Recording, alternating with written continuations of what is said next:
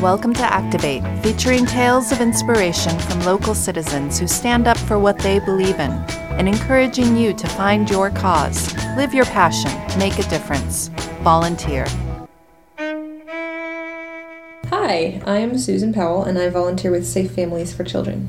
Well, I came to Safe Families for Children because my husband and I really wanted to be involved in care for kids in crisis and had walked through the process of being licensed as foster parents and stepped back and said, Whoa, this is too overwhelming for us. We can't. And around that time, we had just moved here and our home church in Minnesota got involved in Safe Families for Children. And we were back visiting friends and Safe Families pitched at a church dinner. And we went, Oh, we could do that. We really wanted to be involved in the lives of people with need, not living for ourselves. Safe Families has one of its longest standing chapters in Indianapolis. It's really well established. Does a lot of really good work in the central Indiana area. When we came home from Minnesota, we contacted them and said, We would love to help, but we're way down south in Bloomington. Months later, we finally heard back from them saying, Hey, we're going to be down in Bloomington. We'd love to chat. And we're ready to use you. So we assumed that meant there was a team here. And they came down and said, You want to start Safe Families in Bloomington?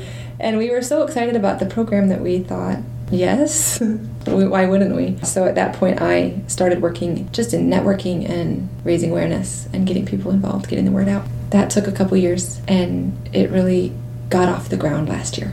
What's really unique about Safe Families is that it's all volunteer. So it's volunteer from our end of things. I'm in this as a volunteer, but it's also voluntary for the parents. They call us and they say I need help. And so right away there's there's a sense of camaraderie. They're asking for help. We we're, we're honoring them and saying we see where you are and we know that life is hard and of course we can help. So uh, sometimes you see friendships grow.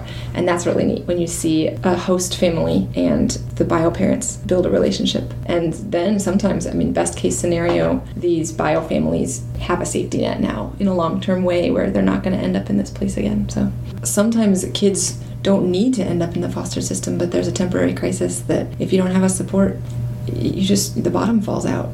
I like to imagine where I would be if I didn't have support. We all hit these overwhelmed places as parents, and it's easy for me to call my friend or call my sister. But if I didn't have friends I could trust or a sister I could trust, I don't have family in town. So often, Safe Families respond to short term crises like job loss, hospitalization, rehab, temporary homelessness, family crises. And so, what you tend to see with safe families is that it is a safety net that keeps people from falling into a situation where the Department of Child Services would end up needing to be involved. So, often it's a really hopeful thing. Safe Families is a realistic way for me to actually do something about the brokenness that I see, which none of us can really fix. But it's a it's a very real place where I can help. I believe in it.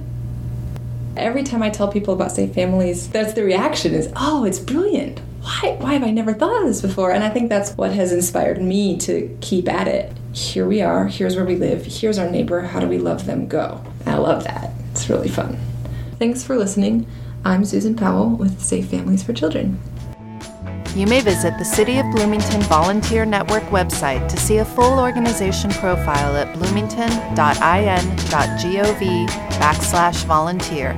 Now here's a rundown of current volunteer opportunities in Bloomington and Monroe County.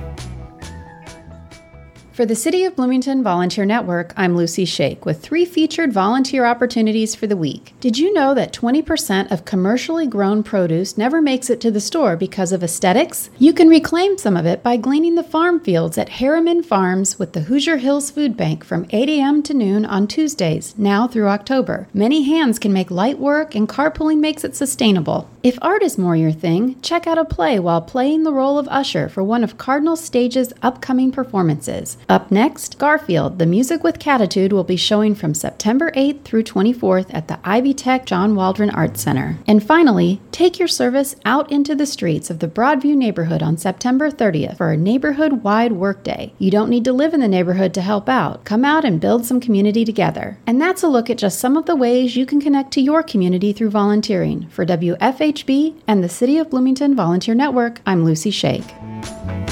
You've been listening to Activate, a co production of WFHB and the City of Bloomington Volunteer Network, working together to build an empowered, vibrant, and engaged community. You may visit bloomington.in.gov slash volunteer to find and sign up for local volunteer opportunities.